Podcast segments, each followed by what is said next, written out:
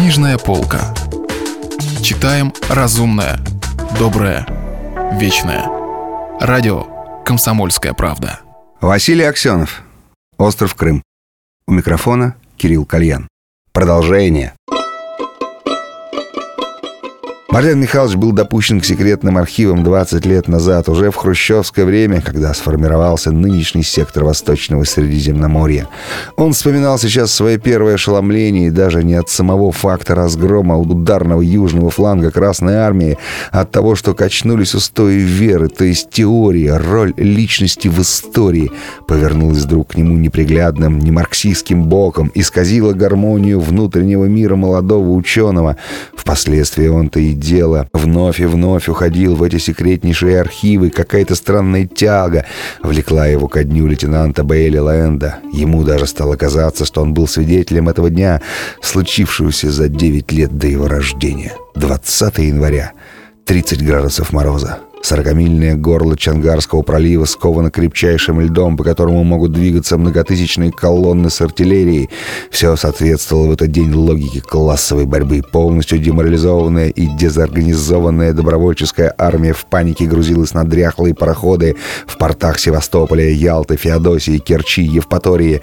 Последние боеспособные части вроде мамонтовцев, марковцев и дроздовцев дрались налетевшими из горных ущелий татарскими сабельными отрядами. Казачьи полки, разложенные большевистскими агитаторами, полностью упропагандированные экипажем мощной английской эскадры, призванной охранять северное побережье. Проявляя классовую солидарность с российским пролетариатом, английские моряки и морские пехотинцы покинули свои корабли, вмерзшие в лед у пирсов на рейде Аль-Матархана и митинговали под красными флагами на набережных и на базарной площади среди торговых рядов мазанок и минаретов этого пронизанного ледяным ветром северокрымского города. В соответствии, в полном соответствии с логикой классовой борьбы впервые за столетие замерз Чингарский сорокамильный пролив и уже в полнейшем соответствии с логикой классовой борьбы под сверкающим морозным солнцем по сверкающему льду, спокойно двигаясь к острову армии Фрунзе и Миронова. Было, правда, немного скользко. Копыта коней слегка разъезжались, однако флаги реяли в выцвевшем от мороза небе. Оркестры играли «Это есть наш последний решительный бой», и красноармейцы весело матюкались, не наблюдая никаких признаков сопротивления со стороны последнего прибежища классового врага.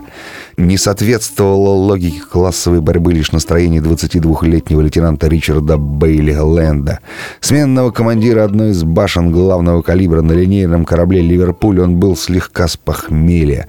Вооружившись карабином, офицерик заставил своих пушкарей остаться в башне. Больше того, развернул башню в сторону наступающих колонн и открыл по ним залповый огонь гигантскими 16-дюймовыми снарядами.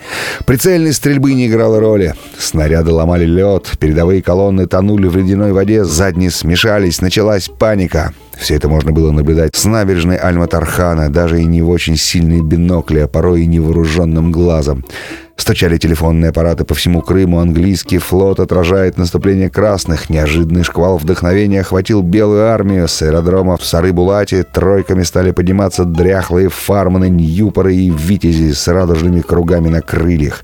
Они сбрасывали на лед взрывные пакеты. Главнокомандующий барон Врангель отдал приказ всем войскам выйти на северные берега, и впервые за целый месяц полки подчинились.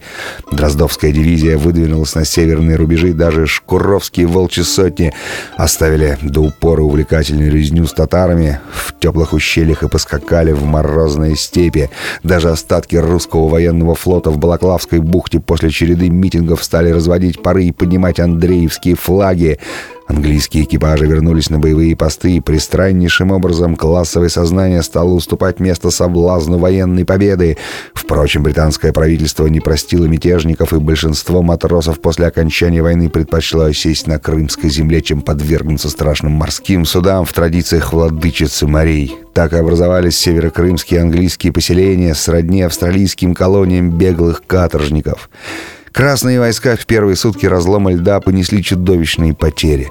Марлен Михайлович вспомнил, как нервы у него сдали, как не выдержал и разрыдался, читая списки жертв из ряда героической второй конной армии, инзенских и симбирских пехотных дивизий, броневых батальонов и конной артиллерии.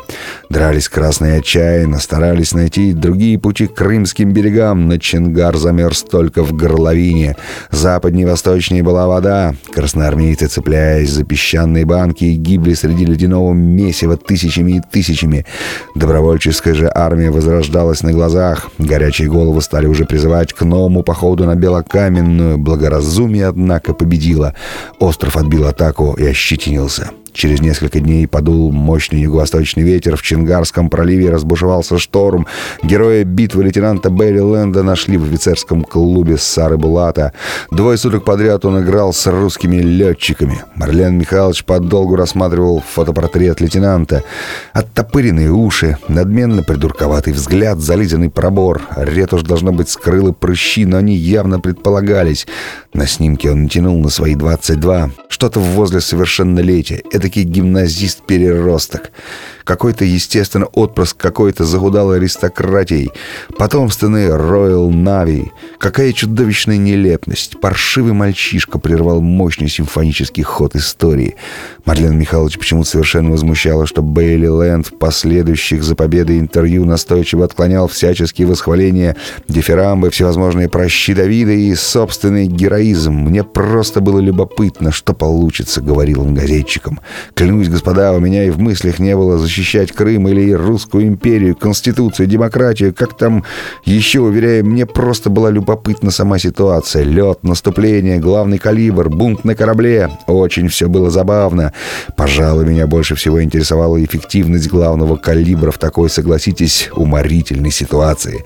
Здесь он обычно начинал сморкаться в платок с вензелями, и газетчики, захлебываясь от восторга, шпарили целые периоды о британском юморе, но от прощи Давида все равно не отказались. Как возмущался Марлен Михайлович даже без всякого классового сознания, без ненависти к победоносным массам, а лишь из чистого любопытства гнусная аристократишка отвернул исторический процесс, просто моча ему в голову ударила. Да нет же, ерничает, просто снобистское вламывание. А в глубине-то души, несомненно, понимал, что победа шахтеров Донбасса и питерских металлургов грозит его эссекским лауном.